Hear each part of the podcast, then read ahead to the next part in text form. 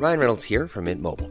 With the price of just about everything going up during inflation, we thought we'd bring our prices down.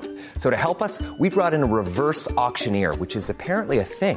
Mint Mobile unlimited premium wireless. Ready to get 30, 30, bit to get 30, bit to get 20, 20, 20, bit to get 20, 20, bit to get 15, 15, 15, 15 just 15 bucks a month. So, Give it a try at mintmobile.com slash switch. $45 upfront for three months plus taxes and fees. Promo for new customers for limited time. Unlimited more than 40 gigabytes per month. Slows. Full terms at mintmobile.com. Ahora inicia A la Una con Salvador García Soto. A la una.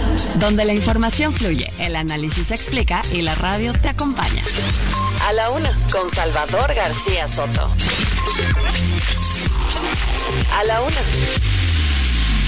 Comenzamos.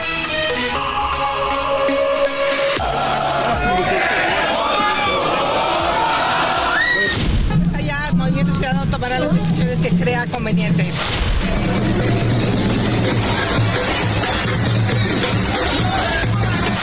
se está haciendo la investigación, ya hay otros detenidos y no hay impunidad. Solicitamos nuevamente y de manera respetuosa, por el bien de la institución y de México, que el presidente Reyes Rodríguez Mondragón renuncie a la presidencia.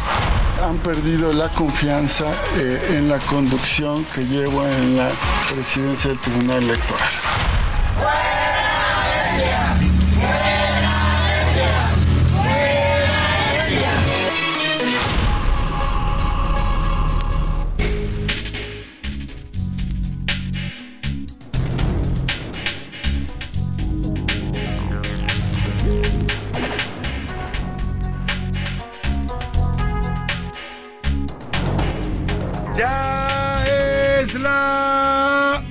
de la tarde en punto en el centro de la República y los saludamos con mucho gusto.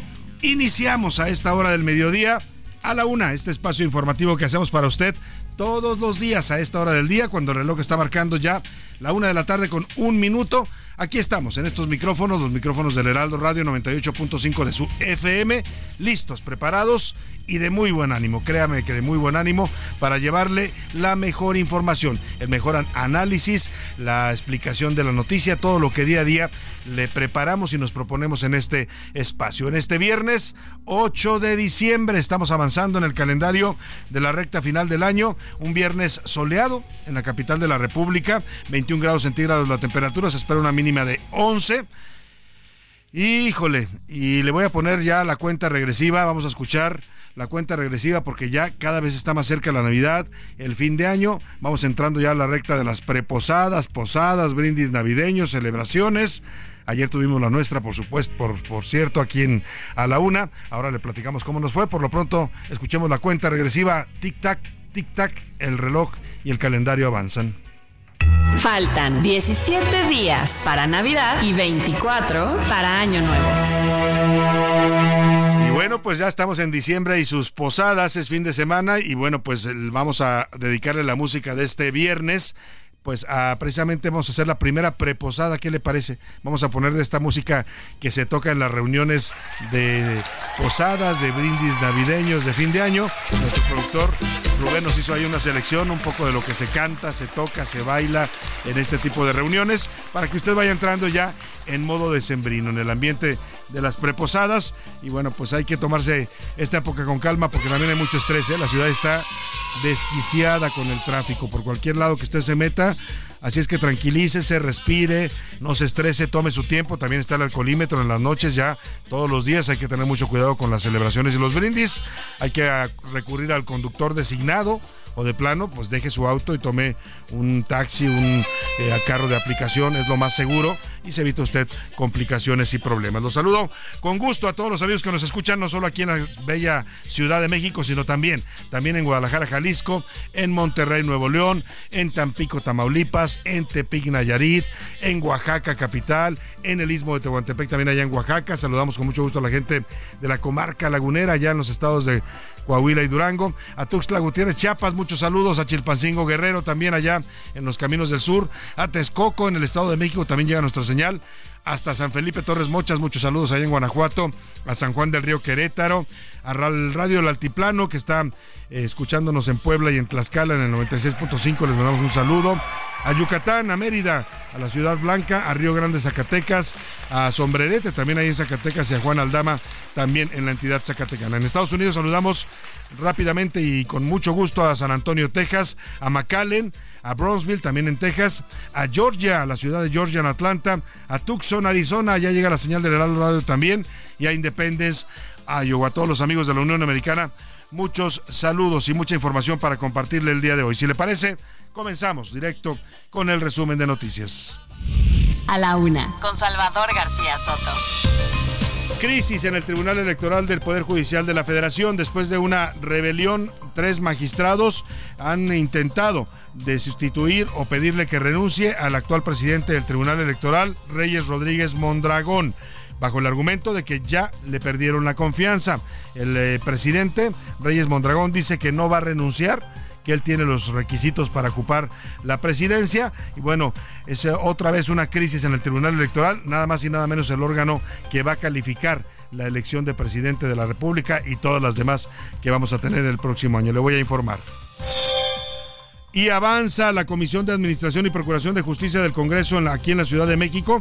Avaló el dictamen de ratificación de la fiscal de justicia Ernestina Godoy por cuatro años más para que continúe en el cargo, por lo que avanza su proceso de ratificación. Todavía falta que llegue al Pleno, que es donde se define por la mayoría de tres cuartas partes de los diputados presentes si la señora Godoy se queda otros cuatro años al frente de la Fiscalía o se va de plano a su casa o a donde ella decida y revictimizados después de las declaraciones del presidente López Obrador sobre los asesinatos de estos seis jóvenes ocurridos en Celaya, seis jóvenes estudiantes.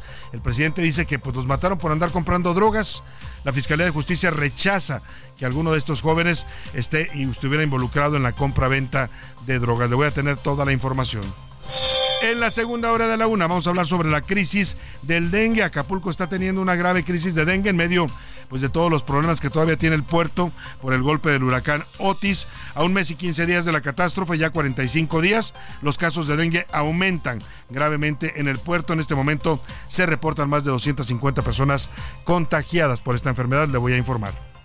En los deportes, Poder Felino, los Tigres de Nuevo León sacaron un triunfo importante como visitantes en el estadio de Ciudad Universitaria. Le ganaron anoche 1-0 a los Pumas. Y bueno, pues eh, vamos a ver cómo le van a los Pumas de regreso en estas semifinales del fútbol mexicano. Además, la definición de la final de la Liga MX, Bills ante Kansas y también Dallas contra Filadelfia. Esto en el fin de semana deportivo que nos va a contar el señor Oscar Mota.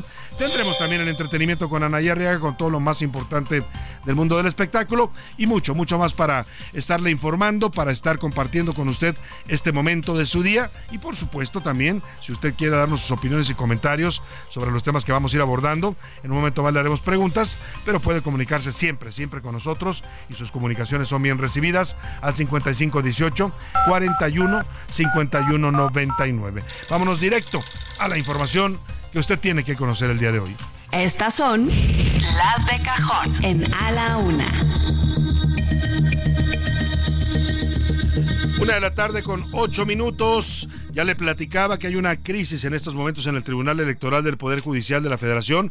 Es el tribunal que califica las elecciones para que lo comprenda la gente que no, no conoce todavía o no reconoce esta institución, pues es el que decide quién eh, finalmente ganó la elección presidencial, si las elecciones de diputados, senadores son válidas, si se respetó la ley, si se violaron principios de electorales en las campañas.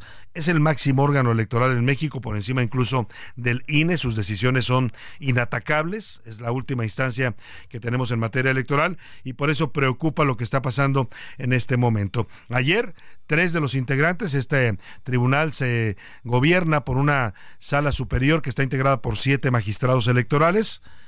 Eh, tres de ellos, o sea, la mitad, casi, ¿no? Menos, un poco menos de la mitad, eh, eh, pidieron ayer una sesión extraordinaria en la que le dijeron al actual presidente del tribunal, el magistrado Reyes Mondragón, Reyes Rodríguez Mondragón, que debe renunciar, le pidieron que renunciara a la presidencia de este organismo. ¿Quiénes son los magistrados que están encabezando esta pues intento de destitución del actual presidente, lo están desconociendo. Felipe de la Mata, Pizaña, Felipe Fuentes Barrera y Mónica Soto Fregoso. En una sesión pública le dijeron al señor Reyes Rodríguez que ya no le tienen confianza por desacuerdos en las medidas administrativas. En particular, observan la forma en que trató algunos empleados del tribunal que estaban haciendo labores de fiscalización. Y bueno, pues el señor Reyes Rodríguez Mondragón se defendió ayer diciendo no pienso renunciar, soy apto para el cargo y no he cometido ninguna falta que me obligue a renunciar. Está dividido el tribunal Tres magistrados quieren la salida de Reyes Mondragón. Él se niega, lo apoya la magistrada Yanino Talora, que ayer eh, abandonó la sesión. Y por ahí el otro magistrado, eh, José Luis Vargas, pues eh, todavía no se ha pronunciado al respecto. Vamos a estar informándole de este caso. Por lo pronto, vamos con Marco Fragoso, nuestro reportero que ha estado siguiendo de cerca esta lamentable crisis, justo, justo cuando estamos arrancando las precampañas presidenciales en el máximo tribunal electoral del país. Salvador, muy buenas tardes, un gusto saludarte. Así es, a seis meses de los comicios de 2024, el magistrado presidente del Tribunal Electoral, Reyes Rodríguez Mondragón, reconoció que tres magistrados, Felipe Fuentes, Felipe de la Mata y Mónica Soto, le han solicitado su renuncia. Reyes Rodríguez pidió tiempo e incluso planteó si podría consultarlo a la Suprema Corte de Justicia de la Nación. Escuchemos. Yo solicito a mis colegas, magistrada Mónica Soto, magistrada Yanino Tálora, magistrado Felipe de la Mata y magistrado Fuentes Barrera que me permitan tomar mi decisión con la responsabilidad que se requiere. Y para ello les, solicito amablemente poderlo comunicar el próximo lunes. Posteriormente se declaró una pausa de 20 minutos en la sesión de ayer, la cual se reanudó con la ausencia de la magistrada Yanine Otálora y Reyes Rodríguez Mondragón, en la cual el magistrado Felipe Fuentes rechazó la petición del magistrado presidente. Que la decisión eh, en torno así continuó no en la presidencia el magistrado Reyes Rodríguez Mondragón, no puede ser pospuesta como él eh, lo propone. Debe ser hoy precisamente para no generar incertidumbre. Al contrario, debemos generar certeza sobre la administración de la justicia electoral. Mónica Aralí destacó que la reunión privada se tensó. El magistrado presidente se levantó de su silla y huyó del pleno privado salió molesto. Agregar Salvador que se perfila que sea la magistrada Mónica Aralí Soto quien podría tomar la presidencia del Tribunal Electoral y con esto dos mujeres estarían frente a instituciones electorales, Guadalupe Tadei en el INE y virtualmente Mónica Aralí. En este sexenio se han registrado dos relevos en la presidencia del tribunal. El primero recordemos cuando Yanine Otálora renunció en enero de 2019. En agosto de 2021 José Luis Vargas dejó el cargo luego de que cinco magistrados lo pidieran. Salvador el reporte. Excelente viernes. Muchas gracias, muchas gracias Marco Fragoso. Excelente viernes también para ti. Pues ha sido, la verdad, un tribunal electoral, esta integración bastante turbulenta. ¿eh? Esta es la tercera crisis, lo mencionaba bien Marco, porque de pronto, pues eh, los la mayoría desconoce o le pierden la confianza al presidente, votan y eligen un nuevo presidente. Están en ese intento. Reyes Mondragón les pidió tiempo para pensar y reflexionar su decisión. Usted lo escuchó. Les digo que el lunes definirá si se va o se queda, aunque las señales son que él no quiere renunciar al cargo y de todo esto, pues se asoma también ya un tema político.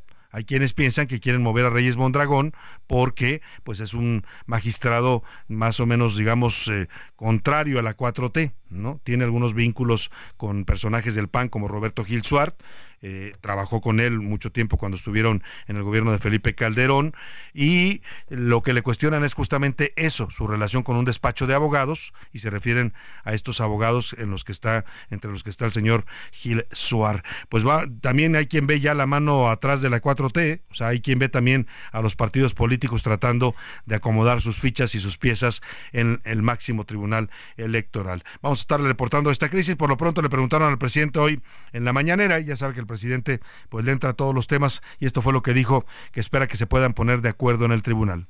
No opino de eso. Les ofrezco disculpa, porque es algo que tiene que ver con el proceso electoral y es mejor no opinar y desear que haya unidad, armonía, para que el pueblo pueda elegir Bueno, la que también opinó, el presidente fue muy cauto, no quiso meterse, no dice que pues tienen que arreglarse y tiene que haber unidad en el tribunal. La que sí opinó fue la precandidata presidencial del Frente Amplio por México, eh, Xochil Gálvez. Ella lamentó la crisis que está viviendo el Tribunal Electoral y para Xochil Gálvez, quien está causando esta crisis, es el presidente López Obrador, que dice que quiere desestabilizar al Tribunal Electoral. El presidente yo creo que mete este por donde pueda, lo quiso hacer con el INE, lo quiso hacer metiendo un tercer candidato, ahora desestabilizar al tribunal electoral no es una buena decisión para nadie, el proceso electoral ya empezó, el tribunal electoral tiene que darle confianza a este proceso, de por sí su servidor está enfrentando una elección de Estado, está enfrentando todo el aparato en su contra y aún así pues los tribunales deberían de pues resolver sus problemas después de que pase la elección. Pues ahí está, la verdad que sí preocupa el tema, lo dice bien Xochil Gálvez, porque estamos hablando del máximo órgano electoral, justo en la época en la que estamos ya en pleno proceso electoral federal, las elecciones del 2024, no solo es la presidencia, es el Congreso de la Unión, son nueve gubernaturas, son eh, más de dos mil municipios que se renuevan, veinte mil cargos y puestos eh, políticos en total, los que vamos a elegir los mexicanos, es la elección más grande que hayamos tenido en la historia de la democracia de este país y el tribunal pues están peleándose bueno, pues eh, ya se pronunciaron varios actores políticos. El presidente del PRD, Jesús Zambrano, dijo que es muy grave lo que sucede en el tribunal, lo dijo en su cuenta de Twitter, porque pone en riesgo el proceso comicial en su conjunto. Dice que los magistrados tienen una enorme responsabilidad en sus manos y no debieran prestarse a juegos que terminarán coadyuvando a las pulsiones autoritarias desde Palacio Nacional. También lanza la responsabilidad de, este, de esta desestabilización en el tribunal hacia el gobierno de López Obrador. Por cierto, también desde la sociedad civil, más de 30 organizaciones ciudadanas que están agrupadas en el Acuerdo Nacional por la Integridad Electoral hicieron un llamado a los magistrados del Tribunal Electoral para que mantengan la estabilidad institucional y privilegien el diálogo ante esta crisis. Esto ante el intento de destitución del magistrado Reyes Rodríguez. Dice esta asociación, eh, agrupación de organizaciones civiles. El costo que esto representa tiene un impacto directo en la estabilidad institucional del tribunal, en momentos donde lo que está en juego es la elección más grande de la historia de nuestro país, lo que ya le comentaba. Y siguiendo con temas electorales, el INE está preparando el Consejo General de este instituto, ya avaló los tres formatos que se van a utilizar en los tres debates presidenciales. Por primera vez en una elección presidencial, los mexicanos tendremos la posibilidad de ver en tres ocasiones debatiendo a los candidatos y candidatas a la presidencia. Antes eran dos debates, hoy van a ser tres y contemplan estos debates también no solo preguntas de moderadores, sino de los ciudadanos que puedan preguntarle directamente a los candidatos, ya sea de forma directa, presencial, en el estudio donde se lleva a cabo el debate, o a través de las redes sociales. ¿Cuándo van a ser los tres debates presidenciales? Para que usted vaya anotando la fecha, es sin duda importante verlos, porque ahí, en un debate, es donde se ve la dimensión real de cada candidata o candidato. ¿eh? Una cosa es que les llenen un meeting, que les lleven acarreados y acarreados, como lo hacen con Claudia Sheinbaum, o que lo hagan también con Xochitl Gales, porque también hacen sus enjuagues en el PRI, el PAN y el PRD. Y otra cosa es que las vea usted debatiendo de problemas específicos del país, dando argumentos, defendiéndose de los ataques de otros contendientes o en este caso, como lo planea el INE, contestando preguntas de los ciudadanos. Van a ser el domingo, todos van a ser en domingo y a las 8 de la noche, lo cual me parece un muy buen horario para que la mayoría de los mexicanos pueda verlos. ¿Cuándo van a ser? El primero, el 7 de abril, el segundo, el 28 de abril, y el último será el 19 de mayo del 2024, es decir, ya 10 días antes de las elecciones, de las votaciones. Apúntele bien. Apúntele bien para que sepa cuándo van a ser los debates presidenciales y el formato incluye una breve introducción y presentación de las candidaturas, después una discusión que se va a dividir en tres segmentos que a su vez se subdividen en dos bloques y al final un mensaje de despedida de cada participante en, el, en los debates. Oiga, ¿Y cómo va el proceso para ratificar o no a la señora Ernestina Godoy? Sabe usted que ella se postuló para repetir otros cuatro años en el cargo en medio de una serie de cuestionamientos a su trabajo, organizaciones de la sociedad civil, grupos de víctimas que se han quejado de que fueron abusados en la Fiscalía General de Justicia de la Ciudad de México, que les crearon expedientes, que les inventaron cargos, que hay persecuciones de tipo político, lo han denunciado los diputados del Partido Acción Nacional. Eh, los del PRI también han denunciado presiones. Hay un ambiente tenso en medio de todo este proceso de ratificación, tanto que lo han ido posponiendo, posponiendo, pero parece que ya se van a mover hacia la votación para saber si la señora Godoy puede o no permanecer cuatro años más en el cargo, porque ya avanzó por lo menos en comisiones del Congreso Local de la Ciudad de México, ya hay una definición a favor de la reelección. Falta el Pleno. Pero vamos con Cintia Stettin, reportera del Heraldo Media Group, que está siguiendo de cerca este proceso importante aquí en la Ciudad de México. Cintia, te saludo, muy buenas tardes.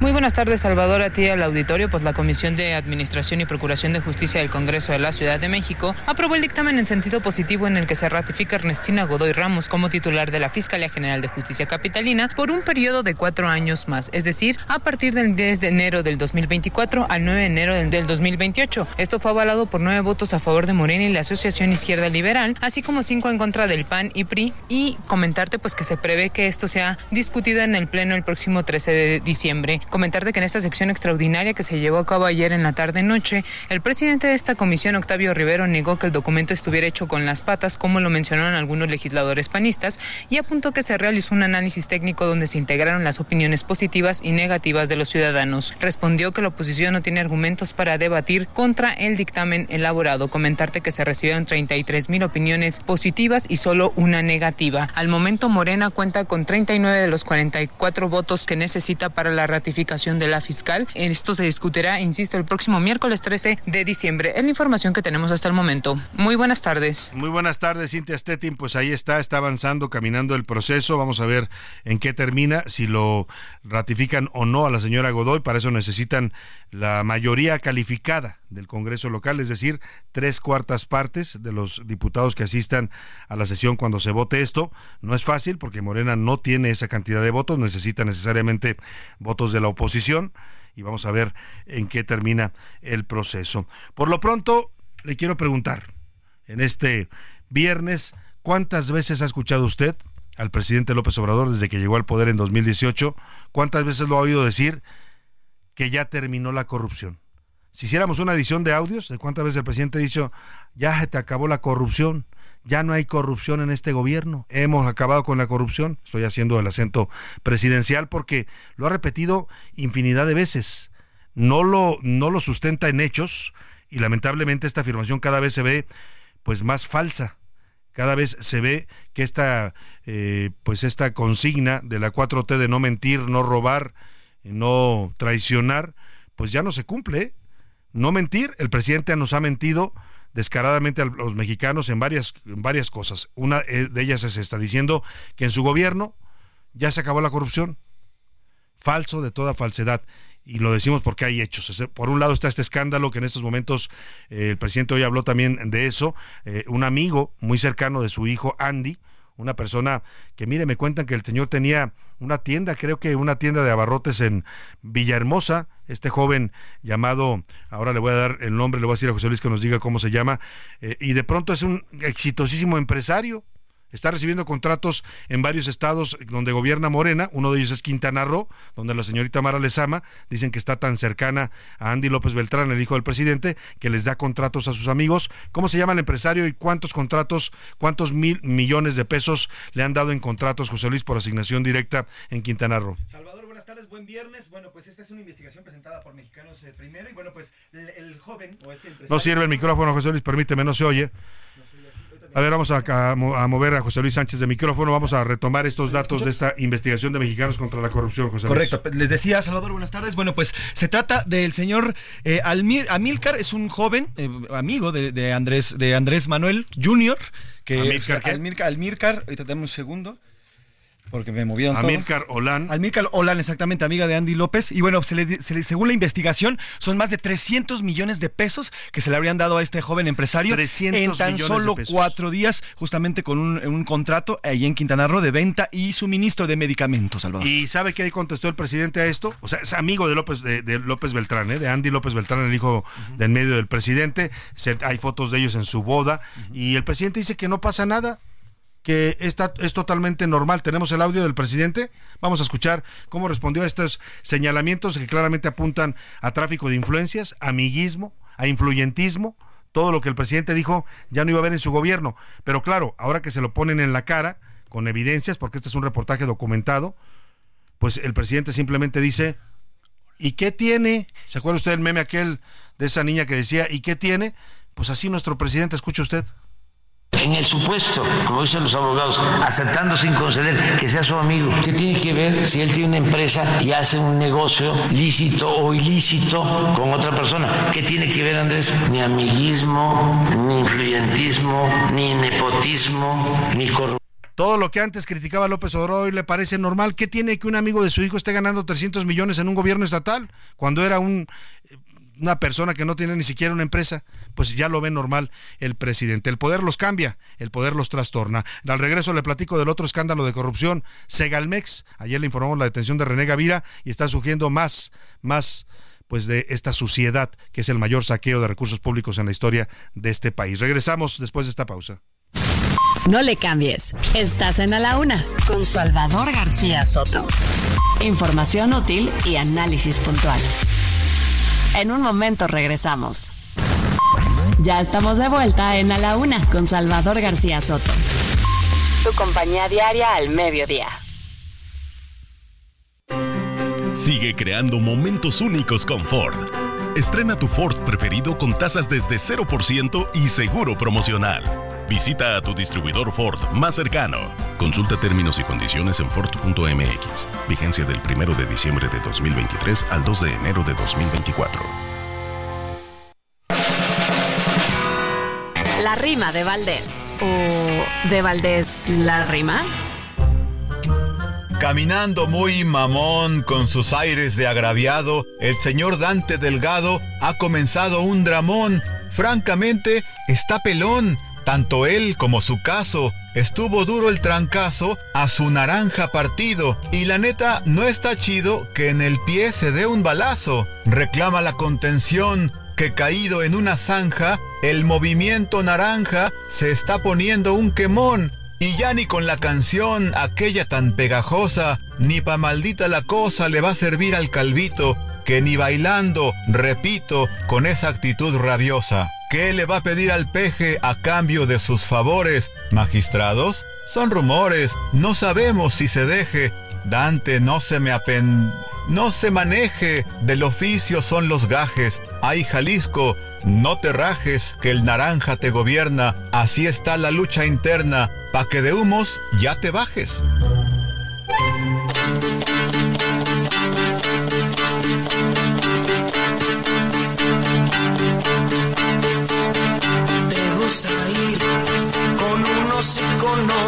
Y pasas de mí, te olvidas de mí, te la armas bien, con todos menos conmigo.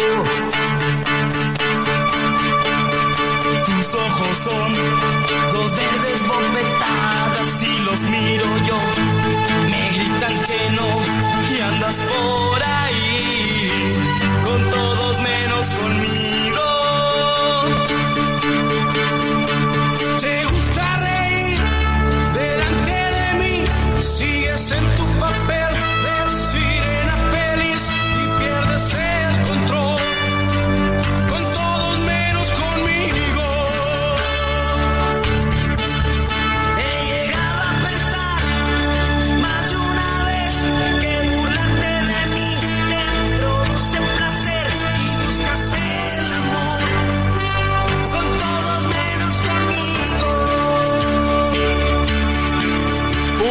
Tarde con 33 minutos. Estamos regresando de la pausa y inaugurando la música de Preposadas. Oiga, este éxito de Timbiriche allá por 1987. Sin duda es una de las canciones que más se cantan eh, en las fiestas de fin de año, ¿no? En los karaokes, en las reuniones, los brindis de las oficinas, de los trabajos. Así es que, pues hoy le vamos, estamos poniendo música de preposadas para que vea usted entrando en ambiente y arrancamos con esto del grupo Timbiriche que dice con todos menos conmigo. Seguimos con más información para usted en A la Una.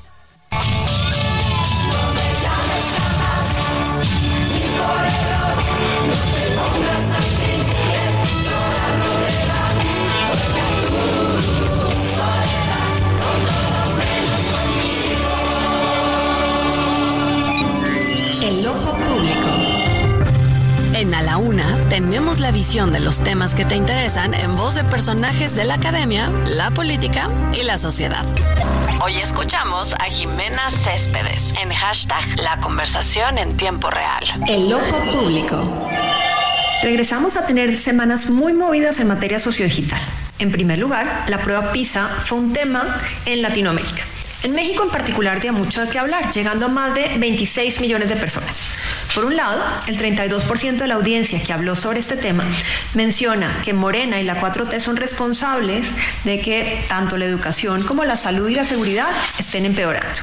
El 28% señala que la prueba reitera el declive y deterioro en materia educativa en nuestro país y más de un 17% no está de acuerdo con la respuesta del presidente Andrés Manuel y de la CEP ante los resultados de la prueba.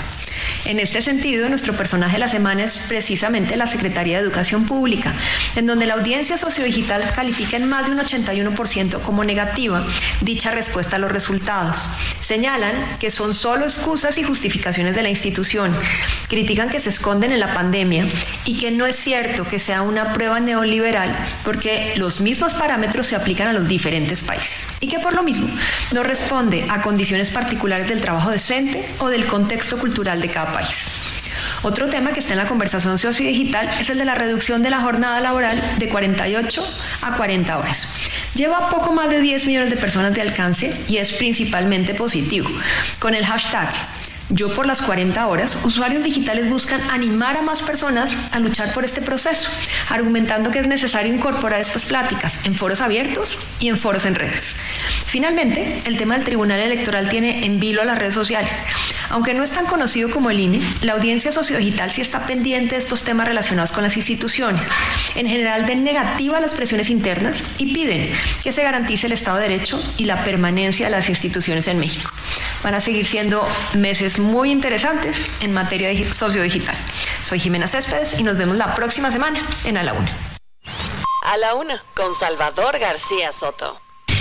Una de la tarde, 36 minutos. Estábamos escuchando atentamente a Jimena Céspedes, nuestra colaboradora aquí en el Ojo Público con su hashtag. Y bueno, los eh, temas que están dominando la conversación digital. Hablaba ella de los resultados de la prueba PISA, que han provocado mucha polémica, mucho debate por los pésimos resultados. México cayó Nunca hemos estado bien en estas áreas del conocimiento que mide la prueba PISA, que es una prueba de eh, conocimientos y habilidades que se instrumentan en los países que integran la OCDE, la Organización para la Cooperación y el Desarrollo Económicos. México sale en el penúltimo lugar en matemáticas, los niños mexicanos, en comprensión de lectura, en... Eh, en ciencia salimos en los últimos lugares. Una caída significativa de cómo estábamos en esta prueba en los sexenios anteriores a lo que está pasando en el actual sexenio. Más adelante le voy a presentar la información sobre esta prueba PISA y toda la polémica que ha desatado, porque además arrojaba un dato y lo comentábamos aquí con la gente de Mexicanos Primero, esta organización civil que analiza la educación, eh, salieron igual de mal los niños de escuelas públicas que los de escuelas privadas, ¿eh? Ojo, para que usted que paga y que, que, cuesta bastante pagar una primaria, una secundaria, una preparatoria, no se diga la universidad privada, pues que exija también. No nada más es mandar al chamaco y pagar, que le exija que le den educación de calidad, está usted pagando. En el gobierno ya sabemos que pues la educación en este país es lo que menos les importa, lamentablemente. Somos de los países de la OCDE que menos invierte en educación. Se supone que se debe eh, invertir por lo menos el 20% si usted quiere tener un una, una desarrollo importante. Eso está invirtiendo, por ejemplo, un país como Vietnam, hoy su modelo educativo está siendo admirado por todo el mundo porque supera incluso eh, los, los niños de Vietnam están siendo mejor preparados que los niños de Canadá, de Estados Unidos, de Europa, de varios países supuestamente más desarrollados. Pero ¿sabe cuánto invierte Vietnam? El 20% del PIB. ¿Sabe cuánto invierte México? El 2%. El promedio sugerido por la OCDE es del 8%. Estamos muy lejos de eso. Ah, pero al ejército y a la marina y a las fuerzas armadas, uff, ya no se diga Pemex, ¿eh? todo el dinero, lo que se debería invertir en educación, que es el cimiento para que un país crezca y se desarrolle, pues no se invierte. Vamos a, de una vez, si le parece, vamos a retomar esta información sobre los resultados de la prueba PISA que se dieron a conocer esta semana. Iván Márquez nos cuenta por qué nos fue tan mal y por qué les fue tan mal a los niños mexicanos. México está reprobado en temas educativos y es que nuestro país ha retrocedido cerca de 20 años en calidad educativa. Se encuentra hoy en el sótano de los países con menor nivel de educación. Según un estudio elaborado por PISA que evalúa el nivel académico de alumnos de 15 años en todo el mundo, muestra que nuestro país ocupó el lugar 51, mientras que el antepenúltimo comparado con países de la OCDE. En matemáticas obtuvimos 395 puntos, mientras que 409 en 2018, es decir, un retroceso de 14 puntos, lo que indica que en México casi ningún estudiante pudo destacar. En lectura, la diferencia de estos cuatro años fue de 5 puntos. Dicho de otra forma, solo un por ciento de los estudiantes obtuvo puntuación nivel 5, donde puede comprender textos extensos y conceptos mientras que en ciencias obtuvimos 410 puntos y con ello una diferencia de 9 puntos respecto al 2018. Dicha diferencia de nuestro país con el promedio ahora de la OCDE fue de más de 60 puntos en todas las áreas. Si revisamos las cifras de forma histórica, la situación no cambia. Durante 2009 nuestro país acumuló 425 puntos de lectura, pero de ahí todo fue en picada. En matemáticas ni se diga, mismo caso en ciencias. La OCDE dijo que los resultados pudieron haberse debido a la pandemia por COVID-19, pero lo que llama la atención es que los países mejor evaluados fueron precisamente los de Asia, donde surgió el COVID. La importancia de PISA no solo es que es un programa internacional que revisa habilidades, sino que este año fue crucial, ya que es la primera evaluación estandarizada post pandemia. Así, México, que está reprobado en educación. Para la una con Salvador García Soto, Iván Márquez. Oiga, pues sí es una tragedia, ¿eh? por donde se le vea, porque está hablando usted de las tres, eh, digamos, herramientas más útiles que deben tener los niños para enfrentarse al mundo actual, al mundo laboral, al mundo real. Uno es la eh, comprensión de lectura, que un niño lea algo y comprenda lo que está leyendo. La otra es las matemáticas, que ya sé que a muchos no nos gustan, pero son indispensables, eh, por lo menos tener las nociones básicas para la vida. Y por otro lado, pues las ciencias, estamos tronados, ya lo decía Iván, en la prueba PISA nuestros niños salieron como los penúltimos peores de la Organización de Países de la UDI. Y los colores de San Lázaro, para aligerar un poco este tema que es tan duro y tan doloroso de reconocer, incluido, le decía, a la gente a muchos padres mexicanos que hacen un esfuerzo titánico para pagarle un colegio privado a su hijo y lamentablemente pues están saliendo igual de mal preparados de los colegios privados que de los públicos. Escuchemos a los curuleros de San Lázaro, Pepe Navarro y Pepe Velarde que hicieron esta rola sobre la prueba PISA y lo mal que le fue a los niños de México. Mexicanos en la escuela, lo más puro reprobar. Lo bueno es que a nadie afecta porque es bien neoliberal. Es que pobres jovenzuelos que no saben ni sumar.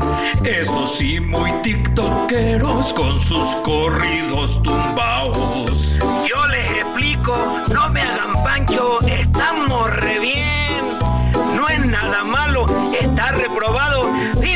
4T! Mexicanos en la escuela, no más puro reprobar. Con el nuevo plan de estudios que hizo algún animal.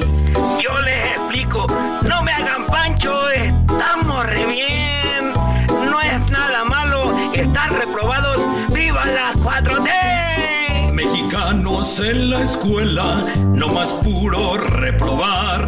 Lo bueno es que a nadie afecta porque es bien neoliberal. Así la llamó el presidente a la prueba PISA. Dijo que es muy neoliberal. ¿No? Y con eso se justifica la pésima educación que le está dando su gobierno a los niños mexicanos, que sí, se vieron afectados por la pandemia como todos los demás del mundo, ¿eh?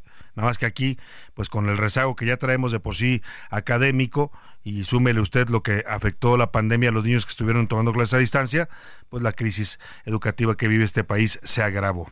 Oiga, y hablando de crisis, ya hace un rato le decía sobre las promesas de el fin de la corrupción que tanto hizo López Obrador en campaña, que la ratificó llegando al poder, cuando tomó posesión dijo que no iba a haber en su gobierno ni influyentismos, ni amiguismos, ni nepotismos, que todas esas lacras de la política, así dijo, se habían terminado, que no iba a proteger ni a encubrir a sus hijos, dijo, ni a mis hijos ni a mi esposa. Si hacen algo indebido, pues que respondan. Así lo dijo, nada más él dijo responder por su hijo el más pequeño, Jesús Ernesto. De los otros tres grandes dijo que pues que le hicieran como pudieran si hacían algo indebido. Pero todo eso es, como mucho de lo que dice el presidente, pues demagogia, ¿no? Cosas que dice, que dice, que dice y que no, no la sostiene con los hechos. Ayer le informamos la detención de René Gavira, que es el principal acusado hasta el momento en el caso del desfalco de Segalmex, más de 15 mil millones de pesos que se robaron del organismo que se supone que iba a dar seguridad alimentaria a los mexicanos. Hoy el juez eh, que lleva el caso lo le dictó, le dictó prisión oficiosa, se va a quedar en la cárcel el señor Gavira, y al presidente le preguntaron en la mañana qué opinaba de este, que es el peor desfalco, no solo de su gobierno, ¿eh? O sea, para que me entienda, y eso es mucho decir, el gobierno de López Obrador con este desfalco, con este robo y saqueo de Segalmex, superó la estafa maestra de Peña Nieto. Bueno, la Casa Blanca eh, superó la corrupción de los panistas en Pemex. O sea, es el peor desfalco en cuanto a números y en cuanto a cantidad de dinero extraído y robado del erario que se haya registrado eh, desde que tenemos memoria de la corrupción en este país, por lo menos que se haya documentado, ¿no? Porque hay muchos de los que quizás nunca nos enteramos. ¿Qué dice el presidente de esto? Que van a ir al fondo en el tema y no sé si se refiera a ahora sí procesar a su amigo, al que está protegiendo con un cargo en la Secretaría de Gobernación, el señor Ignacio Valle, que era el titular cuando todo este saqueo ocurrió y no lo han tocado ni con el pétalo de una investigación. Escuchemos qué le respondió el presidente el día de hoy sobre el mayor escándalo de corrupción de su gobierno. Se está haciendo la investigación, ya hay otros detenidos y no hay impunidad. A mí me importa mucho este asunto porque es el único caso que hemos tenido de corrupción y nuestros adversarios están manchados por la corrupción. Quisieran utilizar esto para poder decir también en el gobierno de la transformación el único caso de corrupción, dice el presidente, se le olvidan las casas de Manuel Barlet, se le olvidan los contratos en medio del COVID que hicieron escándalos, se le olvidan pues muchas otras cosas que se han documentado, investigaciones periodísticas, muchas de ellas, eh, muchas a través de transparencia del INAI, por eso no le gusta al presidente el INAI, porque a través de ahí muchos periodistas han documentado la corrupción en su gobierno, y falso también, falso de toda falsedad que sea el único caso. Mire, ya le comentaba hace un rato de esta investigación que publicó Mexicanos contra la corrupción sobre cómo un amigo personal y muy cercano a Andrés Manuel López Beltrán, Andy, el hijo mediano del presidente, pues nada más entre 2020 y 2022 se llevó más de 490 millones de pesos en recursos federales eh, provenientes del extinto Instituto de la Salud para el Bienestar, el INSABI. Y bueno, gracias a gobiernos eh, de Morena, como el de Quintana Roo, donde gobierna la señora Mara Lezama, como el de Tabasco, las cuentas de la empresa Romedic SADCB, una empresa que tiene poco de haberse creada, pues se llenaron, se llenaron con 490 millones de pesos porque al amigo de Andy le dan contratos sus amigos y amigas gobernadores de Morena. Esta empresa es propiedad de Amílcar Olana Paricio, que es este personaje que aparece como muy cercano al hijo del presidente. Eh, hoy le preguntaron al presidente, ya le puse el audio donde él dice, no pasa nada, pues si es su amigo y qué. ¿No? O sea, si esto hubiera pasado con un hijo de Peña Nieto, con un hijo de Calderón, López Obrador, el López Obrador de aquel tiempo hubiera hecho un escándalo. Hoy le parece totalmente normal que un amigo de su hijo esté obteniendo contratos millonarios en una empresa de reciente creación. Para hablar de este reportaje que está haciendo mucha polémica por lo que logra documentar, hago contacto en la línea telefónica. Le agradezco mucho que nos tome esta llamada con el periodista Iván Alamillo de Mexicanos contra la Corrupción, eh, una de eh, esta organización que documenta con este trabajo de investigación este presunto tráfico de influencias o amiguismos en la otorgación de contratos eh, a nivel estatal y federal. De mucho gusto en saludarte, Iván. Muy buenas tardes. Salvador, buenas tardes. Un placer estar aquí contigo. Iván, eh, platícame, encuentran esto que pues claramente apunta hacia un tráfico de influencias por lo menos, o un amiguismo, lo- todo lo que dijo el presidente que se había eliminado en este gobierno, documentado. Eh, ¿Cómo es que este, este eh, joven, eh, porque es además una persona joven, Amílcar Olán, eh, pues logra de hacerse de tantos contratos en los gobiernos morenistas?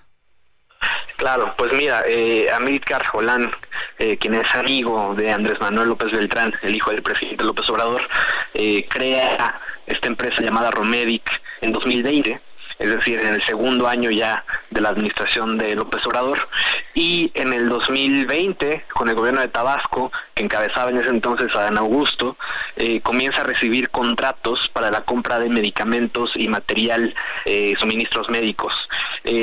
Lo importante aquí es que los contratos que otorgaron los gobiernos estatales de Morena eh, fueron otorgados con dinero que provenía del INSABI, es decir, con recursos federales. Eh, recordemos que el INSABI cuando nació eh, no comenzó a operar directamente en todos los estados, entonces lo que hacía el INSABI era transferir el dinero a, a los estados y los estados eran los que realizaban las contrataciones y otorgaban los servicios médicos. Eh, y fue así como esta empresa recibió 490 millones de pesos entre Quintana Roo y Tabasco. Eh, en el caso de Quintana Roo, Mara Lezama asume eh, el año pasado eh, y a los tres meses de haber asumido la gubernatura le entrega el contrato a, la empresa de, de Andy López, del amigo de Andy López Beltrán, perdón, y también es muy importante resaltar que esta empresa que vende medicamentos se encuentra en una lista negra de la COFEPRIS de distribuidores de medicamentos que no cumplen con la regulación sanitaria, lo cual es particularmente grave porque la propia COFEPRIS menciona que los las esta lista eh, distribuyen medicamentos que ponen en riesgo la vida de las personas, tal cual lo dice la COFEPRIS, ¿no? Entonces, no solamente es un caso de tráfico de influencias, es un caso que está poniendo en riesgo la vida de las personas. Ahora, ¿qué opinas eh, tú como uno de los reporteros que trabajaron en esta investigación, Iván, que además está documentada con, con todas las evidencias, pues, de que efectivamente aquí hay algo irregular, no, no es normal que una empresa que acaba de crearse en tan solo dos años reciba esta cantidad de contratos del gobierno. Eh, el presidente dice que, pues, que así si así fuera, pues, ¿qué tiene de malo? Es amigo de su hijo, pero ¿qué tiene de malo que le den contratos? ¿Qué piensas de este tipo de respuestas que da el presidente a eh, casos tan documentados y tan evidentes? Pues mira, como tú bien mencionaste, eh, quizás el López Obrador opositor no hubiera sido tan benévolo en el caso de que Enrique Peña Nieto o Felipe Calderón hubieran tenido un escándalo así. Pero más allá de eso, eh, Amílcar Olán no solamente es amigo de Andy López Beltrán, Amílcar Olán incluso tiene relaciones de negocios, es socio en otras empresas con eh, César Calderón Alipi.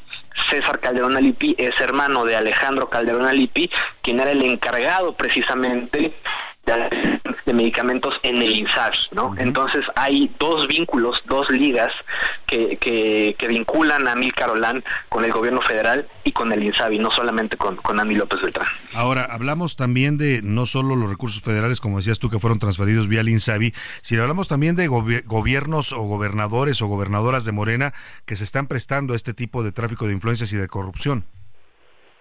Sí, así es, así es, eh, digo, es, es bastante claro, ¿no? Que, que en este caso no fueron gobiernos panistas, no fue el gobierno de Chihuahua, no fue el gobierno de Tamaulipas, no fue Guanajuato, fueron dos estados eh, morenistas, uno de ellos el más morenista de todos quizás como es Tabasco, ¿no? Eh, y precisamente que gobernaba en ese entonces quien después fue secretario de gobernar. Eh, obviamente me refiero a, a Dan Augusto López, eh, y, y pues sí, el, el caso está bastante documentado, tenemos fotografías, eh, tenemos facturas, tenemos los convenios, los contratos, tenemos absolutamente todo para probar cómo se, se, se fue dando la ruta del dinero hasta terminar en la empresa del amigo de- del hijo del presidente. Hablando de- del presidente, también de sus declaraciones del día de hoy, donde dice que el único caso de corrupción que se ha logrado documentar en su gobierno es el de Segalmex, que de por sí sería ya grave, porque estamos hablando del mayor desfalco de recursos públicos que del que se haya logrado documentar en la historia de, este país. Eh, pero dice que es el único, ¿te parece, a partir de lo que han reportado varias investigaciones de mexicanos contra la corrupción y de otros eh, eh, espacios noticiosos que también han hecho sus investigaciones, ¿te parece que se sostiene esto de que nada más hay un caso de corrupción? No, no, por supuesto que no. Eh, digo, falta muchísima, muchísima autocrítica en este gobierno. Desde el inicio ha faltado. Ahí está eh, la característica de Houston, ¿no? En donde vivió su hijo José Ramón López Beltrán. que también era una casa que era propiedad de un alto directivo de Baker Hughes, que era contratista de Pemex. Ahí está el departamento en Bosque Real que compró el, el general secretario de la Defensa Nacional a un contratista del ejército, es decir, hay muchísimos casos de corrupción que este gobierno pues ha ignorado y que por lo mismo que no acepta pues no se persiguen eh, penalmente en la Fiscalía General. Y lo que nos falta conocer todavía, Iván, porque seguramente este tipo de investigaciones seguirán aflorando y documentando pues que el discurso de que se acabó la corrupción en este gobierno es totalmente una falacia y una mentira burda. Iván Alamillo, periodista de investigación de Mexicanos contra la Corrupción, te agradezco mucho que compartas con nuestro auditorio parte de esta investigación que realizaron. Muchas gracias. A ti, Salvador, por el espacio. Saludos. Gusto saludarte, muy buenas tardes. Pues ahí está, ¿qué dice usted? eh? Usted siempre tiene la mejor opinión. Aquí le ponemos las evidencias, los hechos, las declaraciones. Usted decida si es o no este un gobierno corrupto. El discurso dice que no, la realidad dice otra cosa. Vámonos a la pausa y se nos fue muy rápido ya la primera hora. Vamos a regresar con más información en la segunda hora de a la una. Le tengo todavía temas muy interesantes para estarle comentando y documentando sobre este tema. Vamos a hablar del dengue en Acapulco, oiga, que se está agravando en medio de la crisis, ya de por sí que tienen por la tragedia Otis. Y también hablaremos de los homicidios en México. Siguen creciendo. Somos el quinto lugar del mundo con mayor incidencia de, en homicidios violentos. Por lo pronto, vamos a la pausa con esto de, de preposadas que se llama Cuando seas grande, el gran Miguel Mateos, 1993.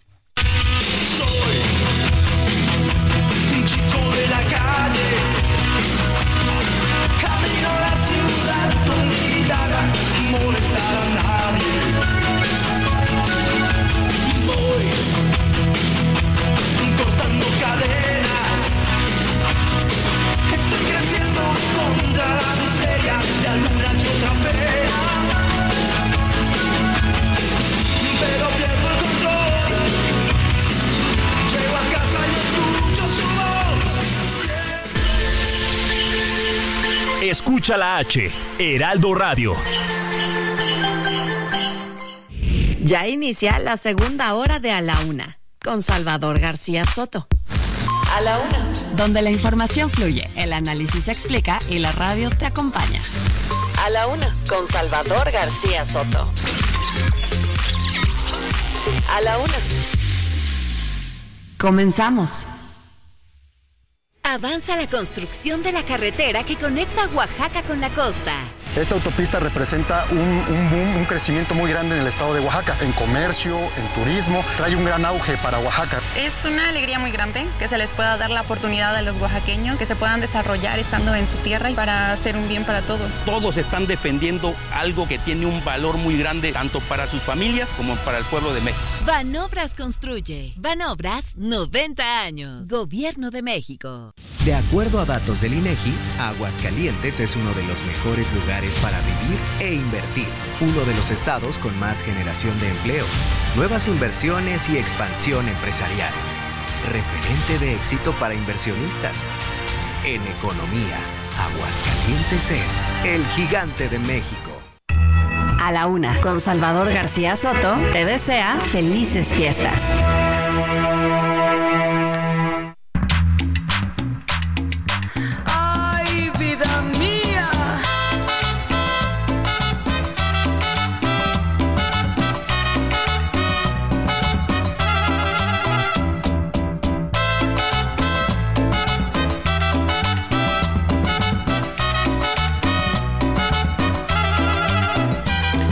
Te asombres si te digo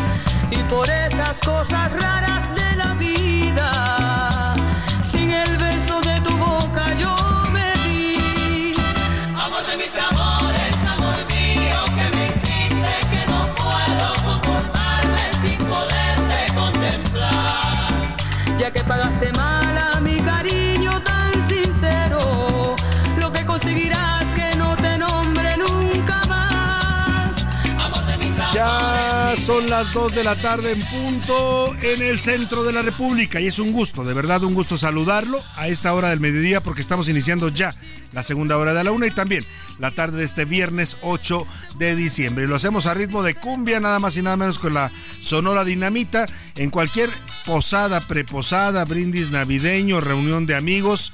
No puede faltar sin duda esta cumbia que es una de las que más se bailan en las reuniones de los mexicanos. Eh, bueno, la Sonora Dinamita en general y esta en particular. Que nadie sepa mi sufrir, una versión de 1991. Estamos eh, pues entrando en ambiente ya en la época navideña con las posadas, las preposadas. Ah, le platicaba que ayer tuvimos una reunioncita aquí el equipo de la UNA. Nos fue bastante bien, la pasamos muy contentos, brindamos, nos... Eh, pues apapachamos y todo lo que debe ser uno de estos eh, fiestas de posadas, preposadas y brindis navideños. Seguimos, seguimos con más información en esta segunda hora de la una. Le tengo preparadas temas muy interesantes para estar comentando, los deportes con Oscar Mota. Vamos a tener también los espectáculos con Anaya Arriaga. Vamos a hablar de las vacunas que ya vamos a poder comprarlas a las farmacias por fin. Ya va a poder usted comprar la vacuna de, de, contra el COVID, la de Pfizer y la de Moderna a cualquier farmacia. A partir del 15 de diciembre dicen que ya van a estar disponibles, o sea, ya pronto. Mucha información todavía que le tengo que compartir. Vamos a hablar de los aumento de las enfermedades respiratorias que están eh, de, repuntando en esta época del año en todo el país. Viene a la cabina Mauricio Rugerio y sus historias de pelos con todo el tema de, de tendencias para los cortes de cabello. En fin, mucho para compartirle. Por lo pronto, póngase de buen ánimo porque ya comienza el fin de semana, ya comienzan las preposadas y esto de la Sonora Dinamita suena así.